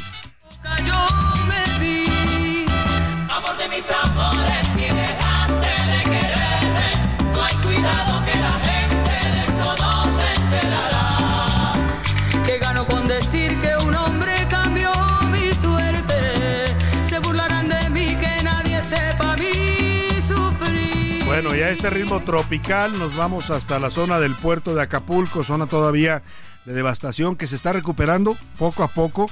Sí, eh, hay que reconocer lo que se está haciendo un esfuerzo por levantar Acapulco. Va a llevar tiempo, pero ya hoy se habla de servicios básicos que están restituidos al 100% como la energía eléctrica, el agua. Hay un dato que dan las autoridades, habría que preguntarle a nuestros amigos de Acapulco si es eh, real. Lo dijo en un reciente informe sobre la situación en el puerto de la gobernadora Evelyn Salgado. Dice que el- la cobertura de agua potable ya está al 90% pero que incluso en esta rehabilitación que hicieron por, el daño del huracán Otis, pues aumentaron la cobertura, que antes de Otis en Acapulco había un 70% de cobertura de las colonias del puerto y que ahora después de Otis hay el 90%. Si es así, qué bueno que haya mejorado el tema. Falta mucho todavía, sí, para relanzar Acapulco, para que su industria turística, el comercio, los hoteles, las convenciones puedan volver a llevarse a cabo, falta. Pero hay, hay señales y hay datos que por lo menos ya empiezan a ver una pequeña luz al final del camino los acapulqueños y lo que yo le eh, digo es que hay que seguir apoyando. ¿eh? La ayuda se sigue necesitando. Si usted puede mandar apoyo económico, víveres, ropa, lo que sea, le va a venir bien a la gente que todavía en estos momentos pues está recuperándose de este golpe tan fuerte en Acapulco. Y mire, para colmo, en medio de toda esta situación complicada que han vivido los acapulqueños en los últimos 45 días por el paso de este huracán, pues ahora, ya lo habían alertado varios, en medio de la crisis, pues se descuidó el tema de la salud, de la salubridad en el puerto y hoy con la temporada y con las lluvias y con los estancamientos de agua, pues están teniendo un brote fuerte de dengue en Acapulco. Se han reportado hasta el momento más de cuatro mil casos y al menos dos muertes por esta enfermedad en Acapulco. Eh, en total se habla de 253 eh, en este momento activos casos de dengue en hospitales de Acapulco. Ricardo Romero nos cuenta. A 44 días del desastre provocado por Otis en Acapulco Guerrero, hay una nueva crisis en el puerto, esta vez por salud. De acuerdo con el Sistema Nacional de Vigilancia Epidemiológica, hay un aumento considerable en las infecciones por dengue en las zonas que resultaron afectadas tras el paso del ciclón. Tan solo los municipios de Acapulco de Juárez y Coyuca de Benítez cuentan con más de 250 casos registrados por dengue. El director de salud de Acapulco, Aniceto Leguizamo Dimas, informó que se tienen 4.946 casos posibles de dengue, de los cuales 1.121 son menores de 15 años hospitalizados. Hasta el momento, la enfermedad ha cobrado la vida de dos personas. Asimismo, el gobierno estatal informó que continuarán los operativos de fumigación para combatir el incremento de infecciones por dengue. Y es que el problema de acumulación y recolección de basura por el que atraviesa el puerto de Acapulco ha favorecido la reproducción del mosquito portador de esta enfermedad. Utilizamos ahorita un producto que se llama translutrina. La verdad, hemos hecho pruebas a nivel estatal en la unidad de bioensayo y es muy efectivo para el control del mosquito transmisor del dengue. Para la UNE con Salvador García Soto, Ricardo Romero. Pues así la problemática en estos momentos en la salud de los acapulqueños, el dengue les está pegando fuerte por toda esta situación pues eh, tan complicada que han vivido. Y en el resto del país y pues aquí son marcadamente en la Ciudad de México, en todos lados, ¿eh? ya las enfermedades respiratorias empiezan a repuntar de manera notable. Y es una época que a los médicos les va muy bien, ¿no? Porque es consulta tras consulta, todo el mundo anda con una gripe, con una enfermedad, infección respiratoria, y hay que cuidarse, hay que protegerse, hay que mantener eh, el nivel de defensas, tomando, ya lo sabe usted, eh, cítricos, frutas que contengan alto contenido en cítricos, vitaminas, y puede también, por supuesto, tener mucho cuidado con los cambios de clima, no exponerse a cambios bruscos de temperatura. Y lo que se está reportando mucho es el caso de los virus, como el virus sincicial provoca enfermedades respiratorias principalmente en el Estado de México, Colima y la Ciudad de México. Este virus afecta en mayor medida a niños, adultos mayores y personas inmunocomprometidas. Para hablar de este tema de las enfermedades respiratorias, cómo cuidarnos, cómo protegernos, tengo el gusto de saludar en la línea telefónica y le agradezco que nos tome esta llamada al doctor Sarbelio Moreno Espinosa. Él es infectólogo y director de enseñanza en el Hospital Infantil de México, Federico Gómez. Qué gusto saludarlo, doctor Sarbelio. Muy buenas tardes. Hola, Muy buenas tardes. Oiga, platíquenos cómo están observando eh, desde los hospitales eh, importantes como este del infantil privado este repunte de infecciones respiratorias que si bien es ya típico de esta época, pues vemos ahora también algunos virus mucho más agresivos. Bueno, pues efectivamente, como estaba previsto, un poquito como se había observado en que ocurría, eh, ocurrió en el hemisferio sur que casi siempre funciona como predictor de lo que va a pasar en el hemisferio norte, pues estamos este, pues, sobrepasados, o sea, bueno, más que sobrepasados, están llenos los hospitales, tanto privados como públicos, y lo que más eh, predomina es el virus incisional respiratorio. Tenemos muchos virus de invierno, pero el, el, más frecuente actualmente es el virus incisional respiratorio. ¿Qué, tipo de síntomas da este virus, doctor? Porque mucha gente que empieza con una infección respiratoria piensan que es una gripe normal y a veces no toman el tratamiento adecuado, muchos incluso lamentablemente en la costumbre de automedicarse. ¿Qué tipo de síntomas para que la gente los identifique y acuda a un médico y tome el tratamiento adecuado?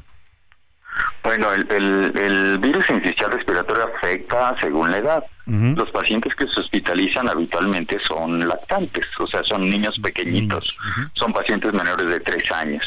Aunque algo que ha caracterizado en los últimos años, eh, digamos los últimos dos años, el virus incisional respiratorio es que antes eran menores de dos años, ahora ya incluso hasta cuatro años. Ha aumentado la edad de virus incisional respiratorio. Eh, son niños que empiezan con un cuadro catarral, con flujito nasal, con tos, con aumento de la temperatura, no no tan alto como por ejemplo ocurre en influenza, este, pero sí son niños que tienen 38 a 38 y medio eh, de, temperatura y que empiezan a tener dificultad respiratoria. Se les empiezan a mover las, las, las alas de la nariz eh, tienen las costillas, tienen, nosotros le decimos en medicina retracción gifoidea, uh intercostales, este, que denotan que no les está alcanzando el esfuerzo respiratorio normal para poder respirar. Si nosotros les ponemos un, un oxímetro que que también ya no es algo nuevo, porque con, con el COVID nos acostumbramos mucho que todas las familias ya tienen un oxímetro. Los niños no pueden saturar más de 90, están saturando bajito, lo que hace inminente que el niño tenga que ir al hospital para que le suplementen oxígeno. Esto que dices, sí, doctor, esto que dices es muy importante porque, pues, eh, lamentablemente todavía en México prevalece una cultura a veces de la automedicación o le voy a dar este, este medicamento que me habían recetado y hay que saber que son virus que requieren un tratamiento específico. Claro que sí. Entonces, este, pues eh, aquí el, el, principal requerimiento del virus incisional respiratorio es el oxígeno. Claro. Sí, no, son el, virus incisional respiratorio no se compone con antibiótico, no se compone casi con broncodilatadores, sino básicamente el oxígeno es lo más importante. Este son pacientes que muchas veces eh, tienen incapacidad para alimentarse y tienen que recibir terapia endovenosa cuando el paciente está más grave, este, para para para el, el soporte vital y en algunas ocasiones es necesaria la intubación. Este, aunque cada vez tenemos más acceso a cánulas de alto flujo que le aportan al niño oxígeno sin tenerlo que eh, sin tenerlo. que intubar. Este, pero básicamente lo que más el mayor problema del virus incisional respiratorio más de que tener un estado tóxico infeccioso como en otros virus o como las infecciones bacterianas es la insuficiencia respiratoria. Ese es el principal eh, síntoma, hay que estar atentos, sobre todo en niños pequeños. Eh, ¿Sería el mismo caso de los adultos mayores, que se, también son vulnerables? también, o sea, algo que hemos aprendido, bueno, no que hemos aprendido, ya lo sabíamos, pero que sí ha evidenciado y eso ha hecho más consciente a la gente, es como ya tenemos maneras de identificar los virus respiratorios de manera molecular. Muchas de las neumonías, el 30% de las neumonías a nivel mundial son causadas por virus sincicial respiratorio.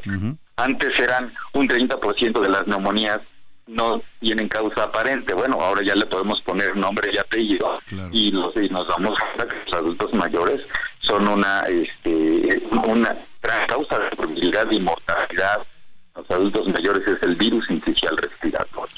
Sin duda alguna. También esta temporada, doctor, y queremos aprovechar que lo tenemos en la línea telefónica para preguntarle, pues es época de influenza estacional y es época también todavía de COVID, casos de COVID que se siguen registrando. Y le quiero preguntar su opinión, doctor Sarbelio Moreno Espinosa, sobre esta autorización que finalmente da COFEPRIS, ya mm, tres años después de la pandemia, pero autorizan finalmente que las vacunas de Pfizer y de Moderna, dos laboratorios importantes, las vacunas contra COVID, se puedan vender ya en farmacias privadas. ¿Qué le merece, qué opinión le merece esto?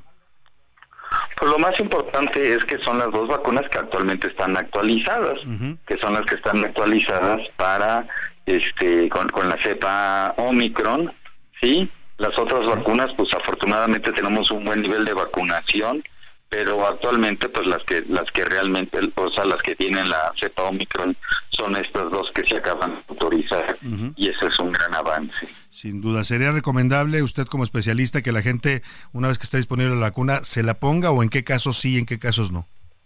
No, yo creo que en todos los casos, o sea, eh, este sigue siendo una emergencia la vacunación y si bien afortunadamente ya no está tan crítica este pues pero pues ah, hay efectos que no podemos ver o que no podemos medir como las complicaciones a largo plazo como covid prolongado o como las complicaciones este eh, inmuno, inmunológicas, que por lo cual es, sigue siendo bien importante seguir vacunando contra COVID.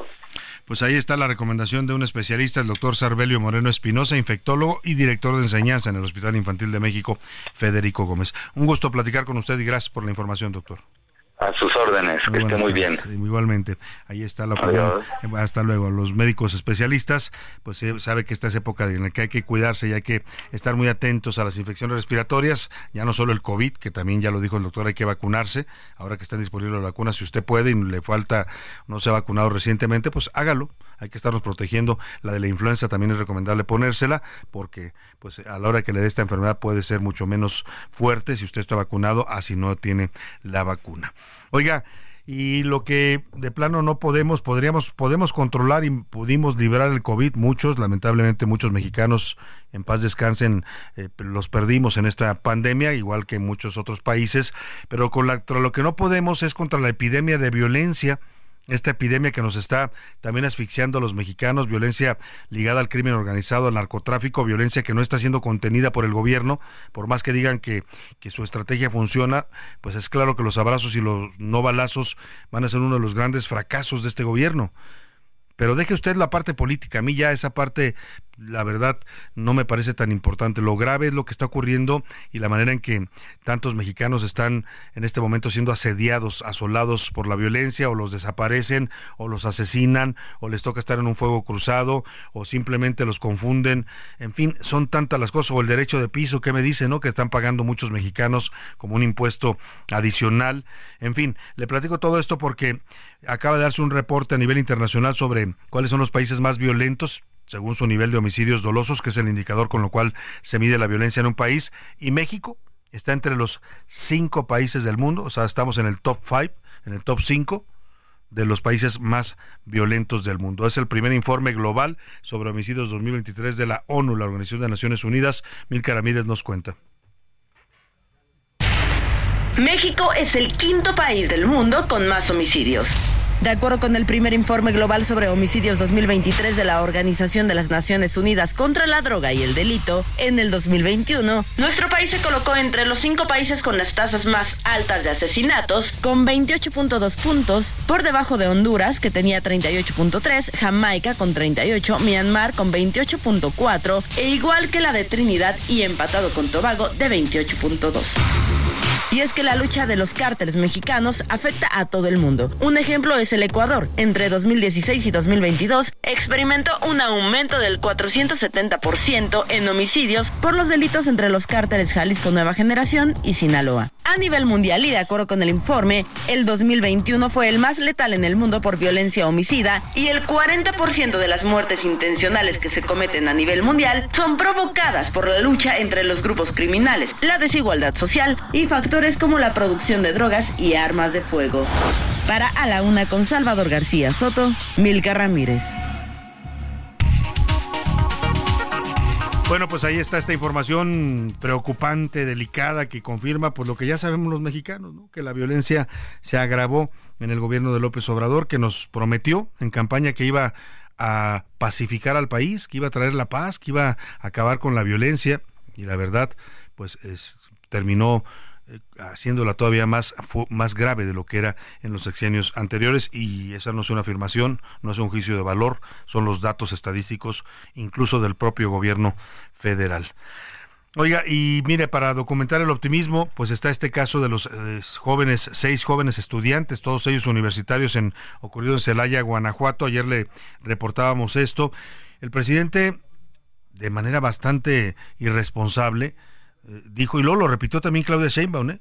O sea, porque ya sabe que Claudia Sheinbaum es como, no quiero ser ofensivo, pero es como un lorito que repite todo lo que dice López Obrador. O sea, parece que ella no tiene ideas propias. Y el presidente ayer dijo que a los jóvenes los mataron porque andaban comprando drogas, y ella lo repite también en una opinión sobre el tema. Y resulta que la Fiscalía de Justicia de Guanajuato ya le salió a decir, oigan, espérense, no, eso no está documentado. Los jóvenes no, no los asesinaron comprando drogas. Ellos estaban en un balneario divirtiéndose como amigos con más eh, eh, compañía y ahí llegaron los criminales, de ahí de ese balneario los sacaron y se los llevaron para después ejecutarlos. O sea, la hipótesis del presidente de que andaban comprando droga no solo fue irresponsable, los revictimizó, los estigmatizó, estando ya muertos, el presidente de la República hizo eso, sino que además es también una mentira. Iván Márquez nos cuenta. Miércoles 6 de diciembre. Acaba de haber un problema lamentable en Guanajuato hace dos días de un asesinato de jóvenes y tuvo que ver con consumo de droga. Estas fueron las declaraciones del presidente López Obrador sobre los seis jóvenes, cinco de ellos estudiantes, asesinados el domingo en Celaya, Guanajuato. Esto a pesar de que no tenía sustento alguno de lo que pasaba. Habla Javier Mendoza, alcalde de Celaya. No, yo creo que no hay ningún indicio de que los jóvenes estuvieran involucrados con temas de, de droga. Eso es. ¿Y qué opina que el presidente de la República haga esta aseveración? Pues es muy triste, es muy triste que haga ese tipo de comentarios. Sin embargo, las investigaciones llevadas a cabo por la Fiscalía Estatal de Guanajuato desmintieron la versión de López Obrador, ya que los universitarios estuvieron un día antes de la tragedia en Querétaro. Luego fueron a un balneario cuando hombres armados se los llevaron para asesinarlos. Habla Carlos Amarripa, fiscal de Guanajuato.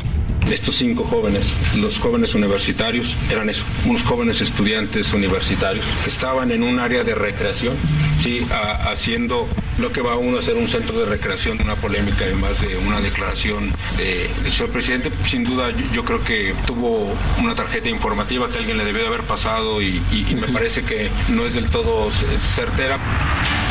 Cabe señalar que las albercas llamadas Don Cruz están a tan solo 300 metros donde los encontraron. Y quien se sumó a la revictimización de los jóvenes fue la precandidata presidencial de Morena, Claudia Sheinbaum, que relacionó el asesinato de los jóvenes con el consumo de drogas. Debemos de seguir trabajando para que no ocurra y menos por un asunto de adquisición de estupefacientes. Así, el caso de los estudiantes de Celaya, a quienes asesinaron no por el consumo de drogas, sino por la inseguridad que acecha a todo el país por igual. Para la una con Salvador García Soto, Iván Márquez.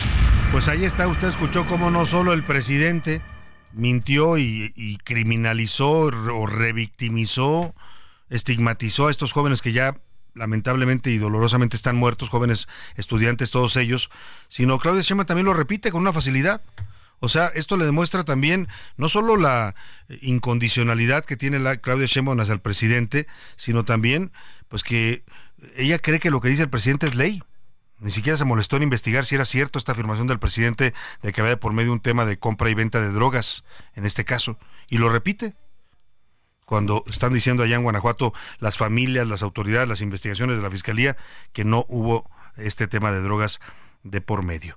Bueno, pues así de grave. Y al presidente por alguna razón no se le, no se le da este tema, ¿no? En general, todo lo que sea mm, la realidad eh, difícil que vivimos los mexicanos, él la niega.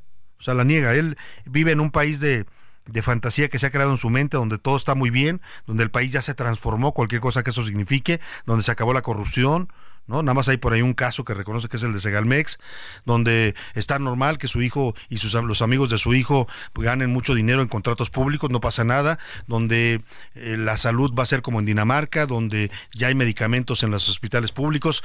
Bueno, Mire, estamos, estamos fregados los mexicanos. Eh, eh, hoy es López Obrador que dice que los matan por andar comprando drogas. En el pasado fue Felipe Calderón, que cuando mataron a eh, más de 15 jóvenes en las villas de Salvarcar, allá en Ciudad Juárez, Chihuahua, dijo que pues eran también temas de drogas y que eran en todo caso los daños colaterales de la lucha o de la guerra contra las drogas. Así, así de mal estamos los mexicanos. Vamos a la pausa y volvemos con más para usted aquí en A la Una.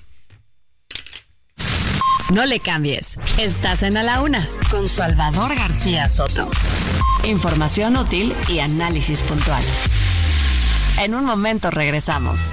A la Una con Salvador García Soto te desea felices fiestas. Ya estamos de vuelta en A la Una con Salvador García Soto. Tu compañía diaria al mediodía. Sigue creando momentos llenos de estilo deportivo con Ford Escape híbrida. Estrena a 24 meses sin intereses y seguro promocional. Visita a tu distribuidor Ford más cercano. Consulta términos y condiciones en Ford.mx. Vigencia del 1 de diciembre de 2023 al 2 de enero de 2024. A la Una con Salvador García Soto te desea felices fiestas.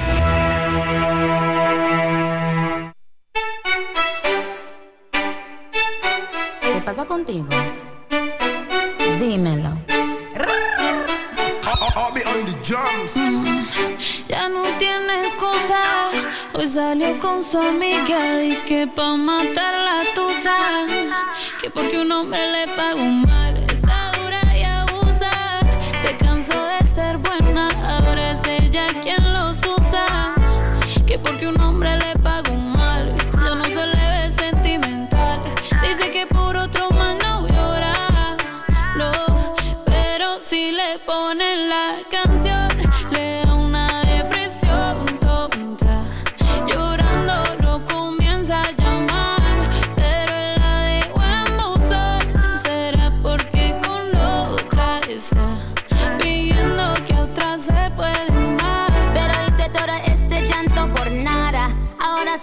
una chica mala. And now you kicking and screaming a big toddler. Don't try to get your friends to come holla.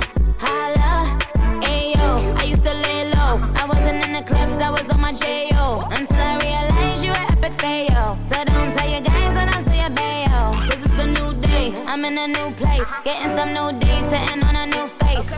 Dos de la tarde con 32 minutos. Oiga, en las posadas, preposadas y brindis de este año, y bueno, de los últimos años, ¿eh? no falta este género musical del reggaetón o el perreo, como le dicen algunos, el perre que dicen otros. Bueno, el caso es que esta música que está tan de moda seguramente suena y suena mucho y se sonará en estas celebraciones decembrinas. Esta es La Tusa con Karol G y Nicki Minaj, una canción de 2020 que se volvió ya uno de los clásicos de este género. Póngase a bailar, que ya viene el fin de semana, ya empiezan las posadas y ya estamos en pleno temporada decembrina. Pero si le ponen la canción, le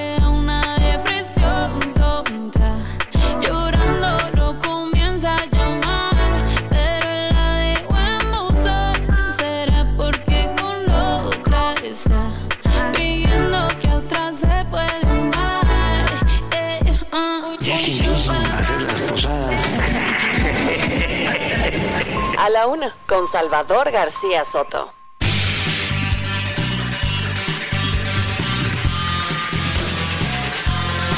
Bueno, pues vámonos, dos de la tarde con 33 minutos. Vamos a más información. Ayer se dio a conocer eh, pues la terminación de proceso legal contra Rosario Robles, la secretaria de Desarrollo Social y de Sedatu. Usted recuerda a Rosario Robles, fue jefa de gobierno también en la Ciudad de México, fue jefa de gobierno sustituta allá en el año del 99 cuando salió Cuauhtémoc Cárdenas para buscar una otra candidatura presidencial. En fin, eh, pues eh, había sido presentado como el gran caso de corrupción este de la estafa maestra. Lamentablemente, a la hora de probar las cosas, yo no dudo que saquearon recursos, está comprobado, está demostrado. También hubo varias investigaciones periodísticas cuando Rosario Robles era secretaria de estas dos dependencias, la SEDATU y la SEDESOL en el sexenio de Peña Nieto pero lamentablemente pues la- a la hora de probar los delitos, que es lo que le corresponde al Ministerio Público, a la Fiscalía General de la República, pues son bastante malos, ¿eh? no saben integrar carpetas y lo que hacen los jueces es decir, pues sí, me estás acusando a esta persona, pero con los elementos que me entregan yo no la puedo, eh, no la puedo eh, enjuiciar, no la puedo eh, procesar o culpar o sentenciar y terminan liberando. Fue el caso de Rosario Robles, que estuvo casi tres años en prisión, la liberaron este el año pasado, la liberaron a finales de año, justamente va a cumplir un año ya en libertad. Pero el tema es que, pues ya los jueces dijeron, pues que le dieron ya eh, totalmente la absolución a Rosario Robles. Había impugnado, eh, había apelado este fallo a la Fiscalía General de la República, pero los jueces ratifican que no encontraron elementos para pues eh, documentar los agravios que le y los delitos que le imputaron a Rosario Robles los califican de infundados y dicen que carecen de fuerza para cambiar el sentido del fallo que ya la había absuelto de estos delitos. Milka Ramírez nos cuenta.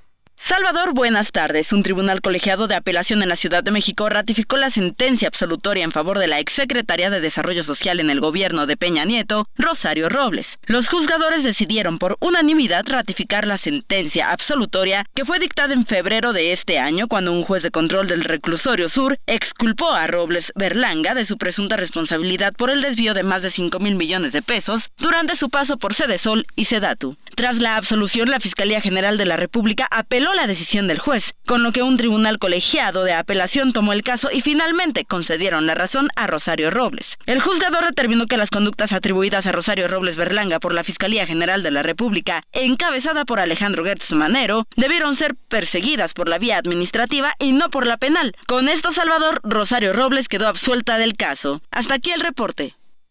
Bueno, pues ahí está lo que dieron a conocer ayer el fallo judicial y en la línea telefónica tengo el gusto de saludar precisamente a Rosario Robles, exsecretaria de Desarrollo Social y de Sedatu en el sexenio pasado. Rosario, muy buenas tardes, gusto saludarla.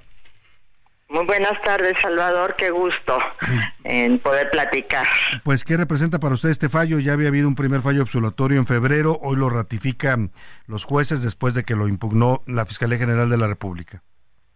Así es, eh, eh, pues obviamente un triunfo jurídico y pues la conclusión de una infamia, de una etapa de persecución sin sentido porque Salvador hay que recordar al auditorio que yo nunca tuve una denuncia por parte de la Auditoría Superior de la Federación, jamás un señalamiento.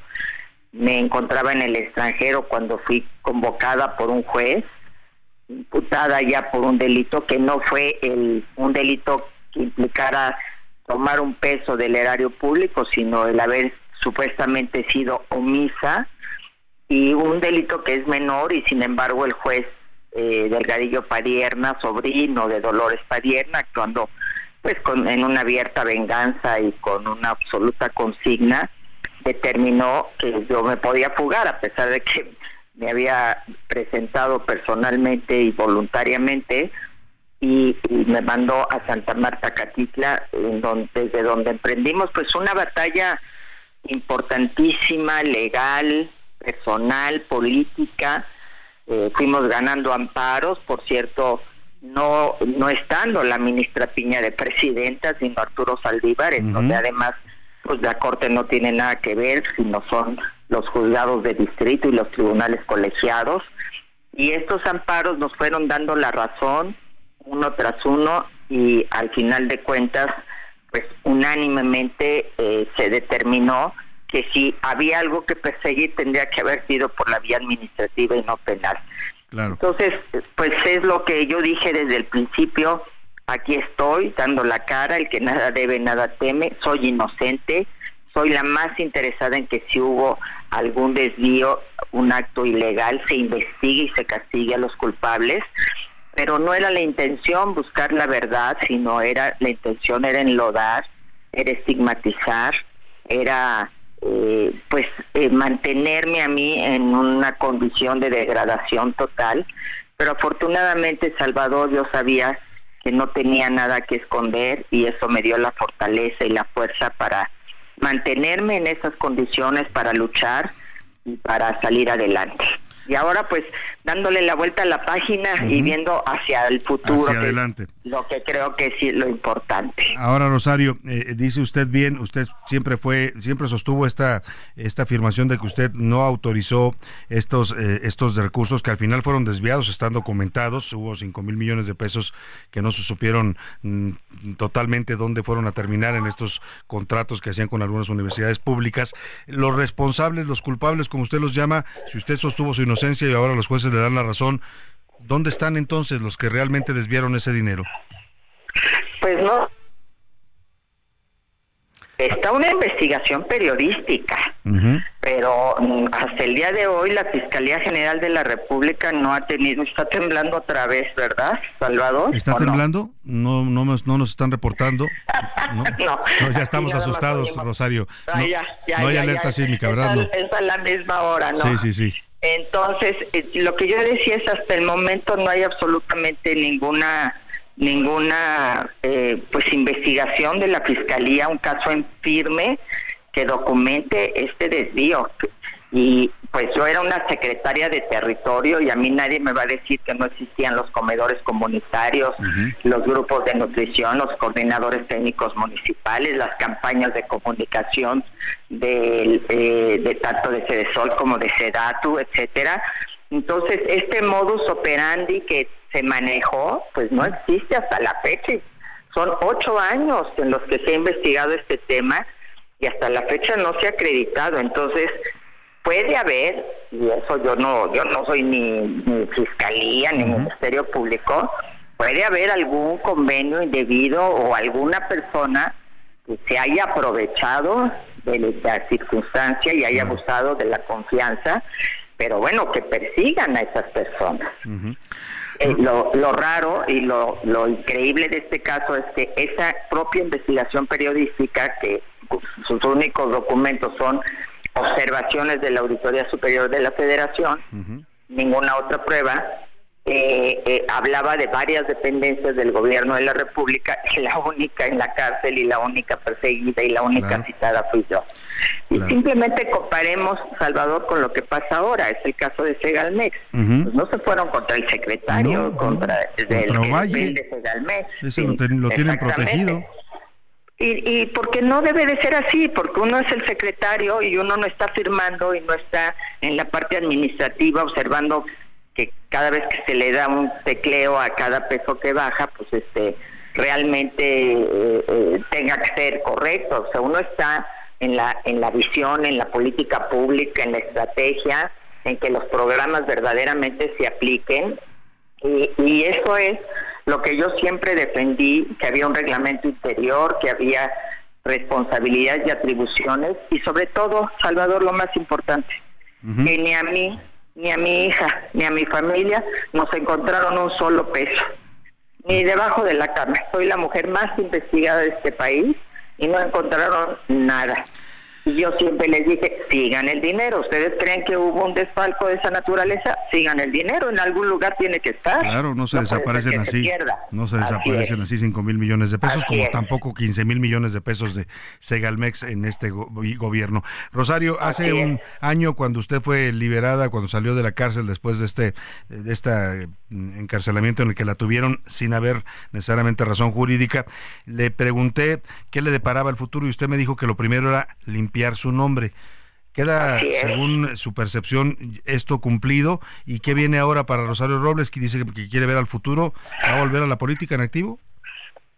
En- eh, seguramente estaré ahí participando, Salvador. Eh, ahorita, pues como siempre dije, primero lo primero y era eh, que esto se resolviera positivamente, que quedara acreditada mi inocencia y que fui objeto de una infamia y de una persecución política y de un manejo de las instituciones que no podemos permitir ninguno de nosotros porque hoy es contra uno y mañana es contra el otro.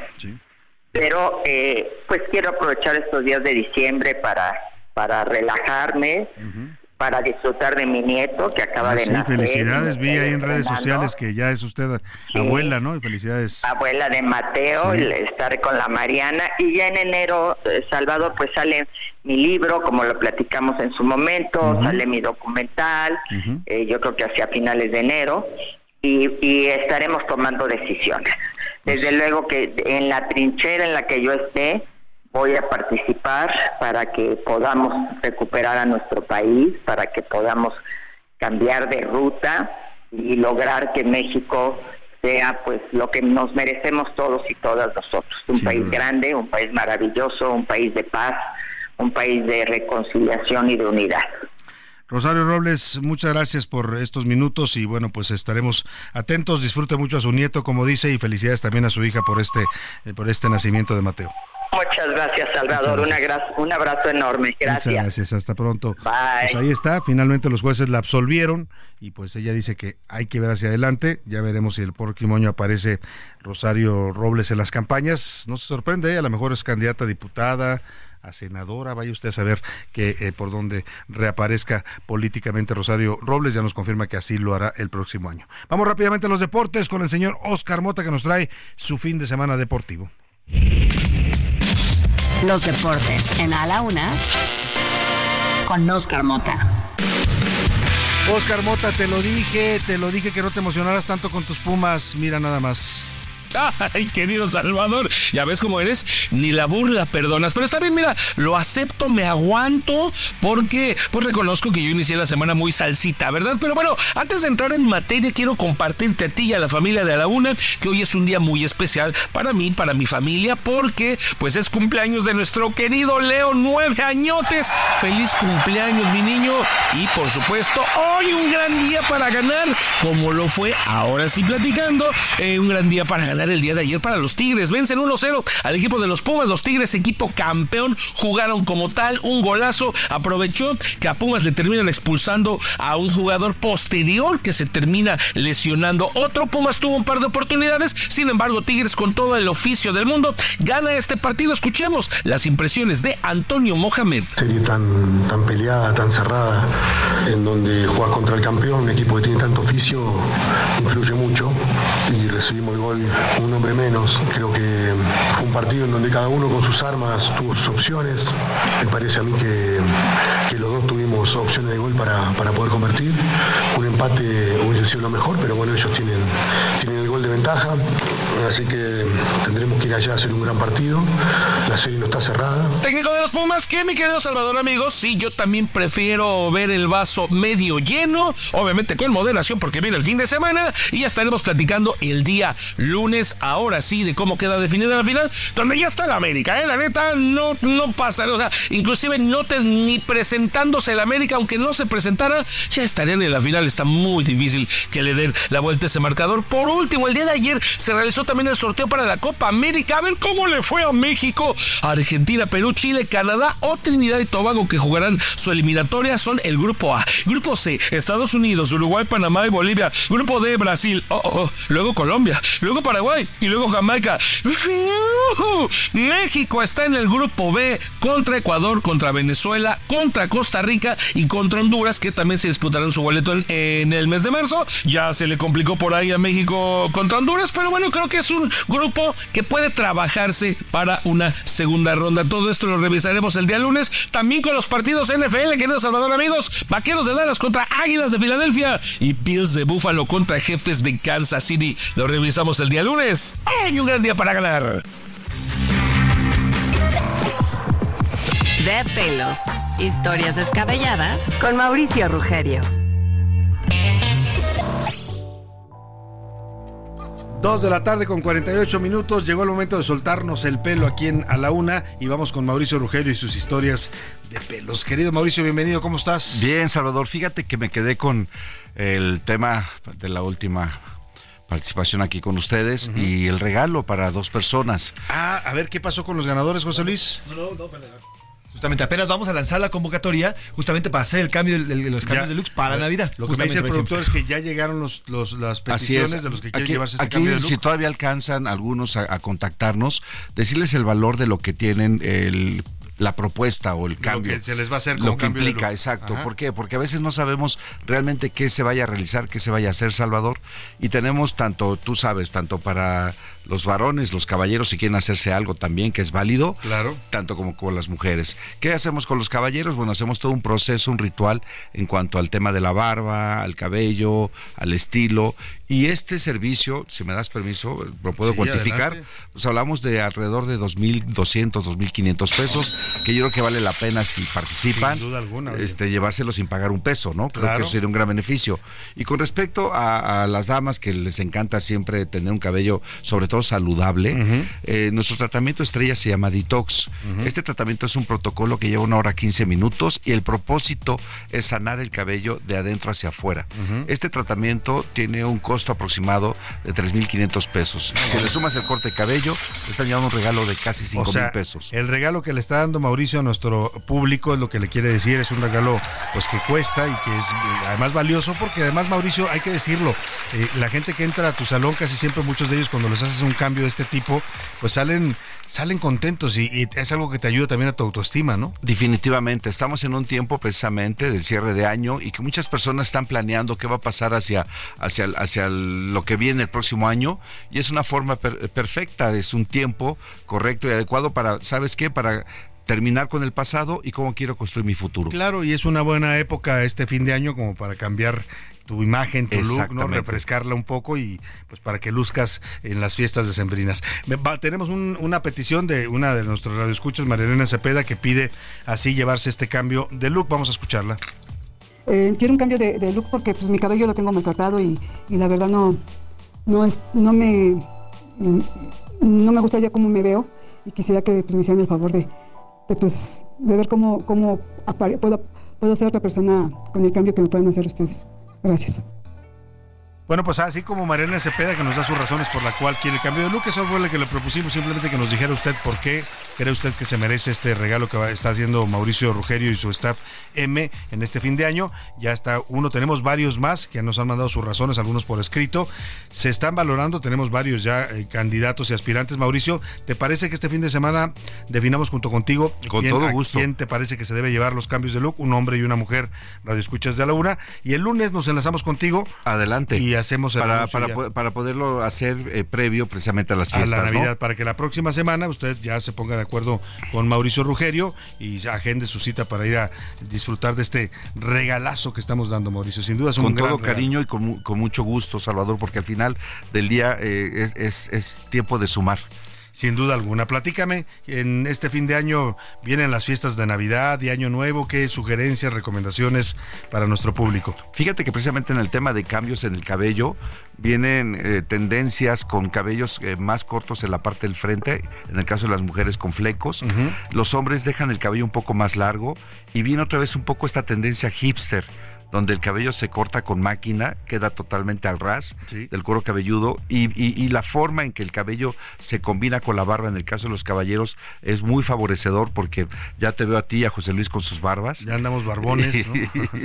y siempre se vuelve como una especie de maquillaje, ¿sabes? Y no solamente la barba, Salvador, también los caballeros nos hacemos la ceja y en algunos casos hacemos hasta un pequeño delineado en el contorno interno del párpado del ojo. ¿Cómo ha cambiado todo eso, no? De aquel concepto de El la masculinidad, ¿no? Que decían feo, fuerte y formal. No, ya no. pues, los jóvenes y los más eh, metrosexuales, pues se dan este tipo de licencias de verse bien, pues. Simplemente el esmalte las uñas en los jóvenes. Ahorita que hablabas de en esa referencia, el, el que te esmalte las uñas no tiene que ver con la virilidad o no, ¿no? O, si tienes alguna, no, en lo absoluto. Simplemente manifestar tu gusto a través del color, a través del diseño y a través de la forma, que es la propuesta que nosotros hoy acompañamos a, la gente cuando nos visita. Pues ya está, le queda este viernes para que nos mande y este fin de semana para que nos mande su petición. ¿Por qué cree usted que merece un cambio de look en este fin de año? Se lo va a regalar Mauricio Rugerio y Staff M. Así es que mándenos sus eh,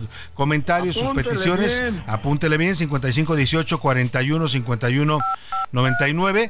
Lo puede mandar por mensaje de texto o de voz, como usted decida, o incluso un video para que lo veamos. Y con base en eso, Mauricio decidirá qué hombre y mujer radioescuchas de a la una se llevan este cambio de look. Muchas gracias, Mauricio. Es un placer, Salvador. Oye, ya tuviste preposadas, eh, brindis ya empezaron navideños? las fiestas. Ya Pero sabes que sobre todo el salón lleno, gracias a Dios y a ustedes, porque todo el mundo quiere estar listo para. Recuérdanos tus redes sociales para la gente que quiera Claro ir a que sí. conocer este Estamos en, como Staff M Lounge y Staff M, tanto en Instagram como en Facebook. Y lo encuentra usted ahí en los rumbos de la Colonia del Valle, División del Norte y San Borja. Gracias, Mauricio. Es un placer, Salvador. tenerte Gracias. siempre por aquí. Nos despedimos. eh, vamos a despedir esta transmisión con la música de Preposadas, que hoy le estuvimos proponiendo. Y esta es alguna que tampoco nunca falta en las fiestas. O cuando ya está uno contento y entonado y se arma el karaoke, no falta quien la cante y todos la bailen. Me despido de usted agradeciéndole su atención hoy y toda la semana. Y lo dejo con el gran Juan Gabriel y el Noa Noa. Aquí lo esperamos todo este equipo el lunes a la una. Yo sé de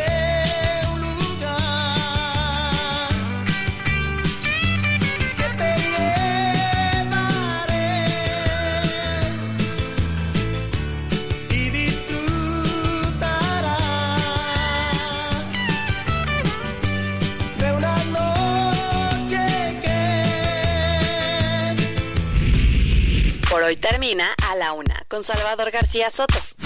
El espacio que te escucha, acompaña e informa.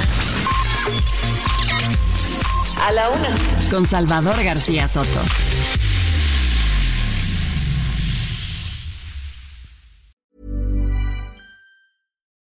When you make decisions for your company, you look for the no brainers. If you have a lot of mailing to do, stamps.com is the ultimate no brainer. Use the stamps.com mobile app to mail everything you need to keep your business running with up to 89% off USPS and UPS. Make the same no brainer decision as over 1 million other businesses with stamps.com. Use code PROGRAM for a special offer. That's stamps.com code PROGRAM.